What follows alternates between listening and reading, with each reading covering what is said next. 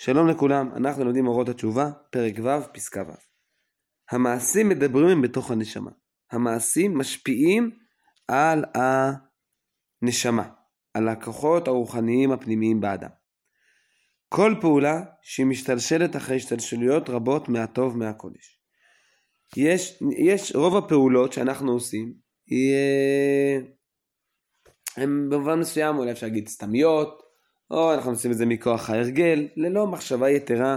כשאני שואל מאיפה זה נובע, זה נובע מאיזשהו אה, צורך מקומי, צריך ללכת לעבודה, אה, צריך לשמוע, אני עייף, צריך ללכת לישון, או, אה, וכן הלאה.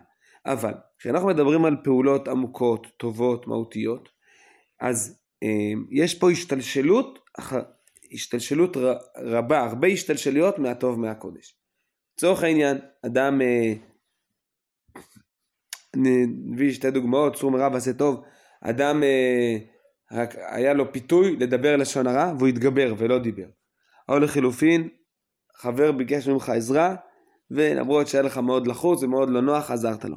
מה גרם, מאיפה הגיע המעשה הטוב הזה שעשית, מאיפה הוא נובע? קשה מאוד לנתח. זה יכול להיות מהחינוך שקיבלת. לא בהכרח, כי לא כל, לא כל, לא כל החינוך, יש הרבה דברים שאתה לא עושה לפי החינוך שקיבלת. זה יכול להיות ששמעת על זה שיחה מאיזה רב, גם לא בהכרח, אתה שמעת שיחות על הרבה דברים. יכול להיות שמישהו דיבר איתך בנושא, וכן אפשר למצוא, לחשוב מאיפה הגיע. בסוף, זה, בסוף, זה נובע מהטוב, מהקודש. אה, אני ממשיך, כשם שהיא נובעת ממקור הקודש, שהמציאות של הקודש גרמה לאת הווייתה, את התגלותה אל הפועל, ואין קץ לסיבות אשר התגלגלו מאום חביון, עד אשר באה פעולה טובה זו אל הגילוי המעשי.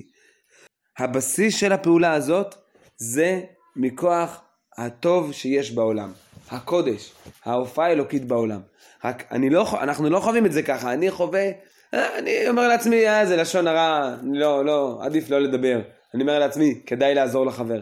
הכדאי זה התחושה שכדאי, יש לה מקורות מאוד מאוד עמוקים. ובאותה מידה, ככה, בהיותה כבר יוצאה אל הפועל, היא משיבה את האור לשורשה.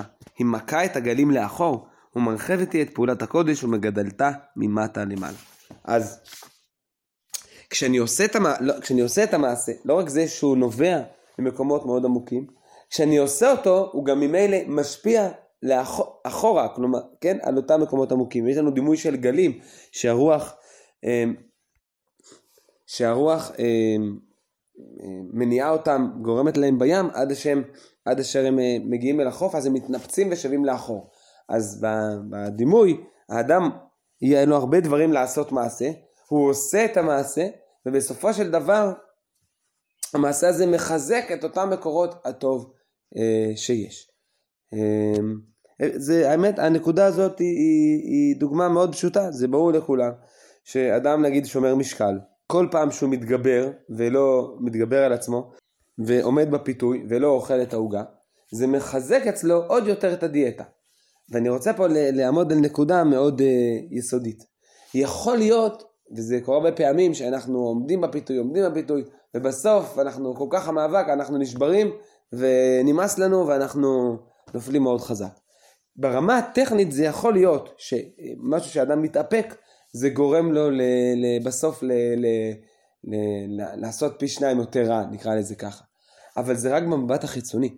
במבט הפנימי של הרצון לטוב, ברור שכל מעשה טוב מחזק אצלנו את הרצון לטוב. יכול להיות שיהיה לנו דרך, אה, יכול להיות שהוא, אה, אה, יהיה לנו קשה להביע את הרצון לטוב. יכול להיות שיש אה, מקומות חיצוניים שבהם שהם אה, לא יגיבו טוב לאיפוק. אבל הנשמה, אור הנשמה, בוודאי מעמיק.